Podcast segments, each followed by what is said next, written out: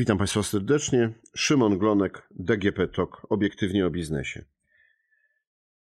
Piotr Soroczyński, główny ekonomista Krajowej Izby Gospodarczej, jest dzisiaj naszym gościem. Witam, dzień dobry. Dzień dobry panie redaktorze, dzień dobry państwu.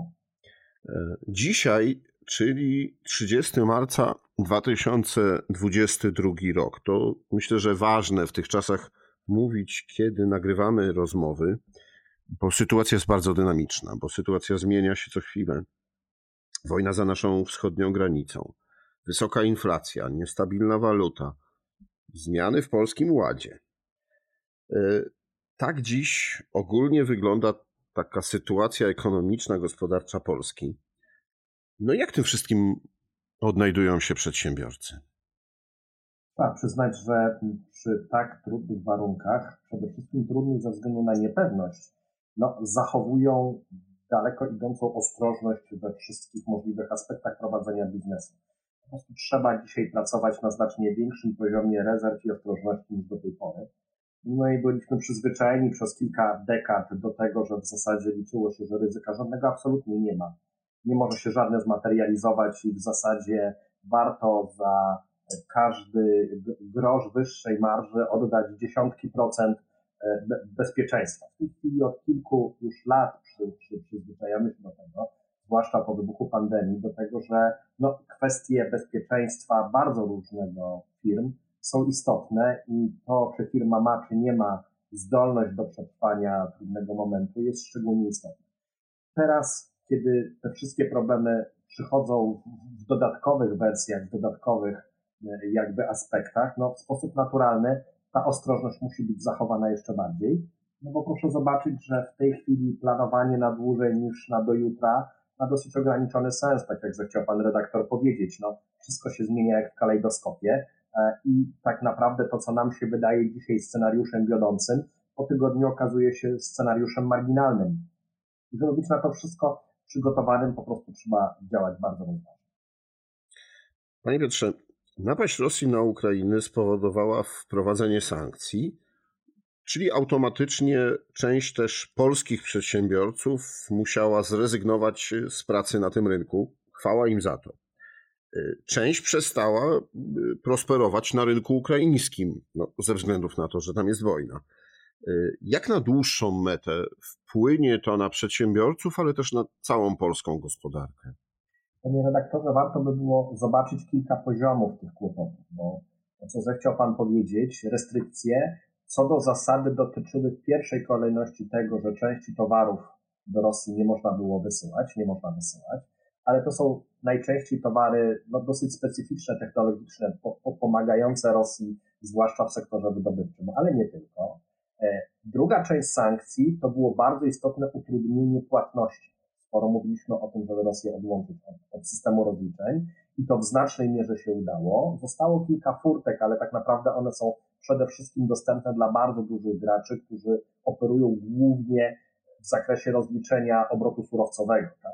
Więc jeżeli myślimy o, o, o takich, nazwijmy, bardziej zwyczajnych naszych firmach, które bardzo różnorakie dobra wysyłały na tamten rynek, no to one nie tyle widzą sankcji i zakaz tego, żeby wysyłały tam, ale przede wszystkim widzą problemy z rozliczeniami. Już rozliczeniami tego, co było wysłane, jeżeli są w trakcie współpracy, e, rozliczeniami tego, co mogłoby być kiedyś wysłane. Ale tak naprawdę warto by było też jeszcze zobaczyć kolejną warstwę problemu, to, co zechciał pan redaktor powiedzieć, część firm wycofuje się z Rosji, nie chcąc z nimi współpracować. Część tak naprawdę chciałaby, ale ma to bardzo utrudnione, bo to nie jest wcale takie proste i, groźba nacjonalizacji majątku firm tam jest no, bardzo poważna I, i, stosunkowo prosto się o tym mówi wszystkim tym, którzy nie mają takiego ryzyka. Ale proszę też pamiętać o ryzyku kolejnym, a mianowicie po tym wszystkim, po tych wszystkich zmianach i restrykcjach e, i, i, i zmianach kursu waluty, no teraz to, co widzimy na rublu, no to oczywiście to jest pewnego rodzaju taka gra pozorów, nie ma prawdziwego rynku. Jeżeli już rynek przyjdzie i rubel będzie znacznie słabszy niż, niż do tej pory, tam będzie znacznie mniej niż do tej pory ludzi miało pracę, no to oczywiście wszyscy, którzy tam wysyłali towary, no będą musieli się liczyć, że ten klient będzie znacznie mniej zamożny niż niegdyś. I nawet jak już będziemy po wojnie, jak nawet te niektóre sankcje będą stopniowo cofane, no to tamtejszy klient nie będzie w stanie kupić tyle towarów i tak drogich w tej chwili dla niego, jak, jak, jak to było kiedyś, tak? Więc to też jest istotne ryzyko no, załamania nawet przyszłych kontaktów handlowych.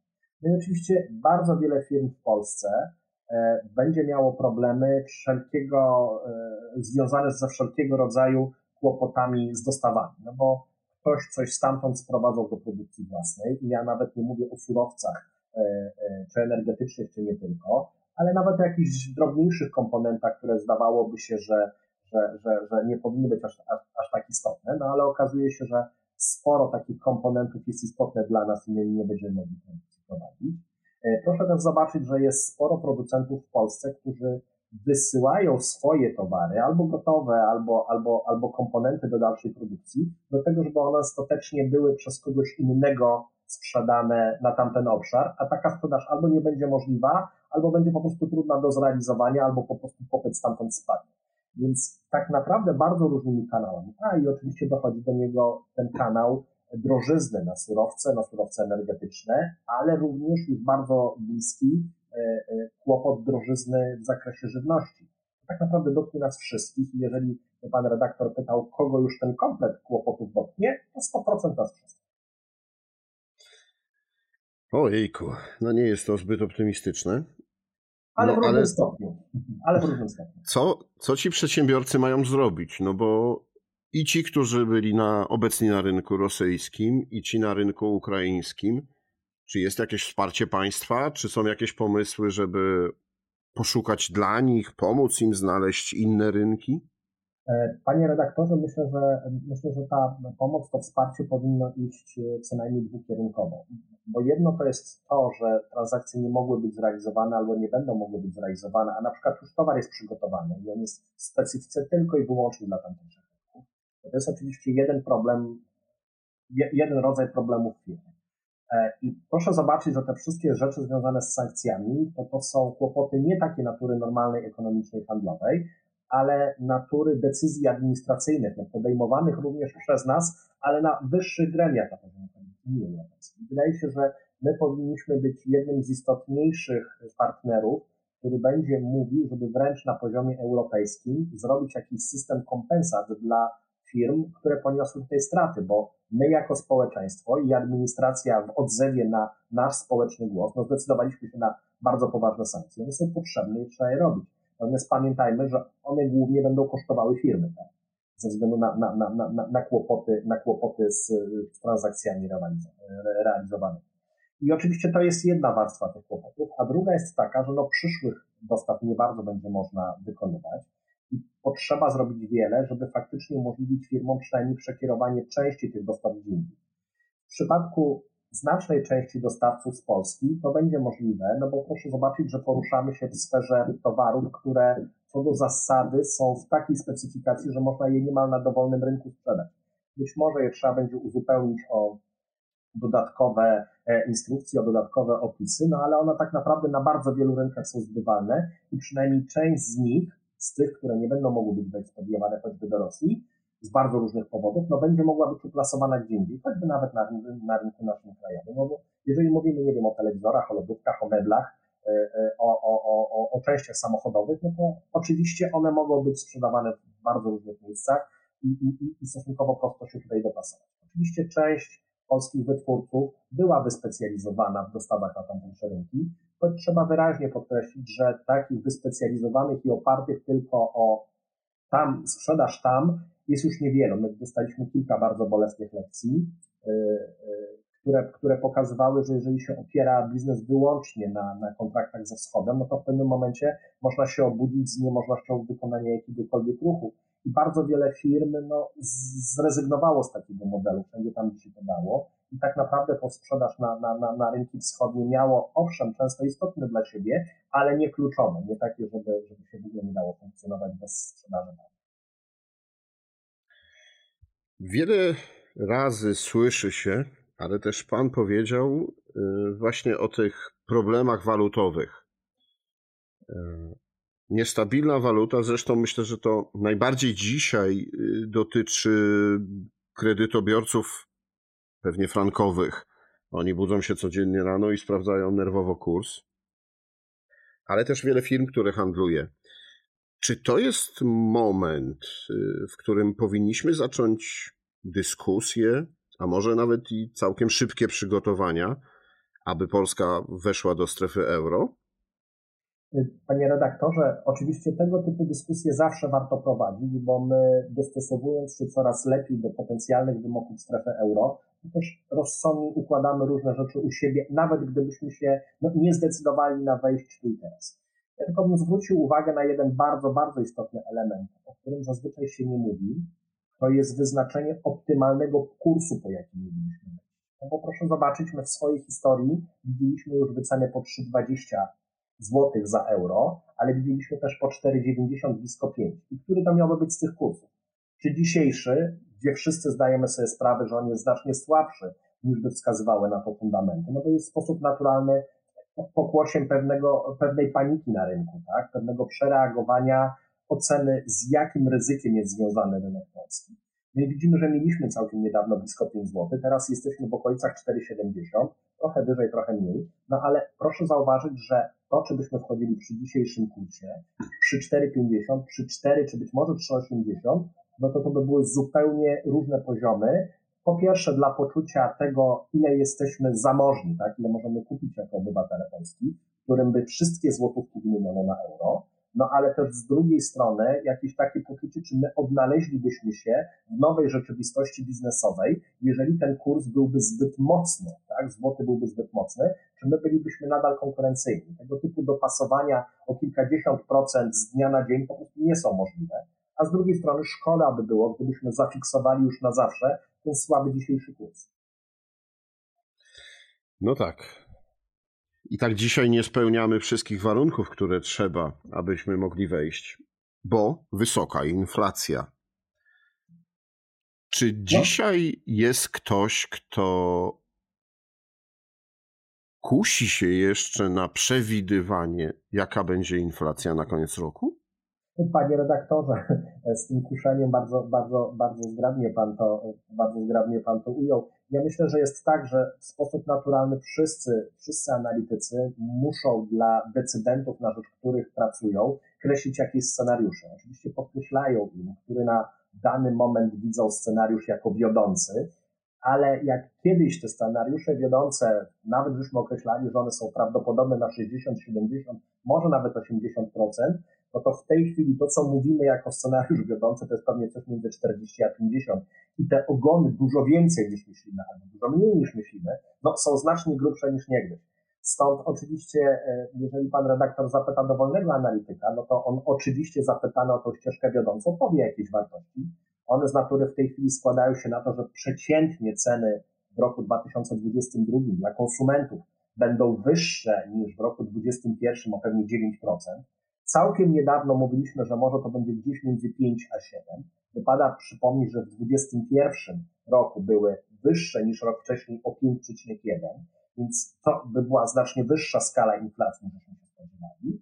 No i gdzieś, że pewnie, jeżeli mielibyśmy dużo, du, dużo szczęścia i niektóre, niektóre zjawiska na świecie by się pomyślnie e, zaczęły układać, to gdzieś w drugiej połowie roku ten wskaźnik dla każdego miesiąca liczony rok do roku zacząłby gdzieś z trochę powyżej 10 spadać w okolice 7-8 na koniec roku. To, to już by był taki no, jeszcze wiodący scenariusz, ale w tych takich sferach optymistycznych. Oczywiście część z kolegów myśli o wyraźnie wyższej inflacji, część widzi szansę na to, żeby ona była troszeczkę mniejsza, no ale gdzieś w tych rejonach tej chwili się porusza. No a poza paniką czy taką niestabilnością związaną z wojną, co dzisiaj wpływa na inflację? Co jest takie proinflacyjne? E, panie redaktorze, my od już jakiegoś czasu mamy, widzimy inflację, która jest taką dosyć specyficzną w stosunku do tego, co my zawsze myślimy o inflacji. Zazwyczaj, kiedy się myślało o inflacji, to się myślało o takim procesie, że na przykład mamy trochę za dużo jako wszyscy konsumenci pieniędzy, kupujemy za intensywniej, w związku z tym gdzieś jest przestrzeń, ale też i pokusa sprzedawców do tego, żeby nam sprzedawać drożej, bo i tak kupimy. Od ładnych kilku kwartałów na świecie, ale również u nas, e, ta, to pchanie cen do góry ma troszeczkę inne, inne, inne podłoże. Ono jest ewidentnie pchaniem cen do góry, ale od tej strony kosztowej. koszty wytwarzania towarów i usług i dostarczenia ich na rynek bardzo szybko rosną. I w światowej perspektywie przede wszystkim się o tym mówiło, e, myśląc o cenach ropy, gazu, e, o, o, o, o, innych takich czynnikach bezpośrednio potrzebnych do produkcji, o tym, że na przykład fracht międzynarodowy bardzo drożeje, tak, że ściąganie towarów z Dalekiego Wschodu jest znacznie droższe niż kiedyś, więc zaopatrzenie rynku, takiego już konsumpcyjnego, ale i też tego rynku dalszej produkcji jest dużo droższe niż kiedyś. Natomiast w naszej specyfice tam dochodziło kilka takich elementów, które były tylko specyficzne dla nas, ale one były dla nas bardzo istotne. Tak?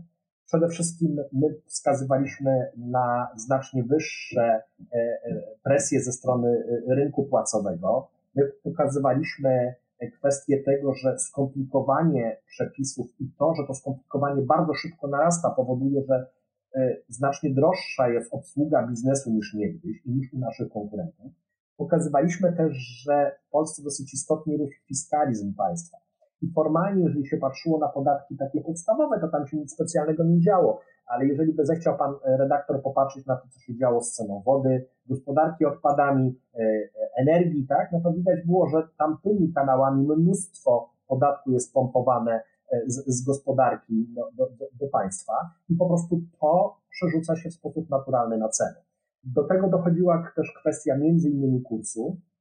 My w ubiegłym roku zwłaszcza mieliśmy kurs znacznie słabszy niż on powinien być. I to był tak naprawdę miks posunięć z jednej strony władz monetarnych, Narodowego Banku Polskiego, Rady Polityki Pieniężnej e, i, i, i tego, w jaki sposób one chciały kształtować kurs, ale i też tego, że nie najszczęśliwiej działały e, dla nas takie mechanizmy, które kiedyś zostały zaszyte w gospodarce. One miały powodować, że złoty nie będzie się zbyt szybko umacniał, no ale w czasie, kiedy złoty się nie umacnia, jest wręcz osłabiony, a one działały dalej, no to po prostu złoty był wyraźnie słabszy niż by mógł. Proszę zobaczyć, że z jednym z takich mechanizmów myśmy ostatnio zerwali. Pan premier powiedział, że inaczej będą rozliczane środki, które są nam potrzebne do obsługi zobowiązań w stosunku do Unii, ale też i środki, które napływają z Unii. Kiedyś one były sterylizowane z rynku, one były wyjmowane z rynku, gdzie indziej była, dochodziła wymiana, niż na rynku, a w tej chwili po prostu one mają wpływać na rynek i to będzie dosyć istotny impuls, który będzie po pierwsze w początkowej fazie zatrzymywał te wszystkie tendencje e, deprecjacyjne, a potem będzie stopniowo umacniał złotego. I myślę, że no, w tej chwili dyskutując, ile złoty powinien e, e,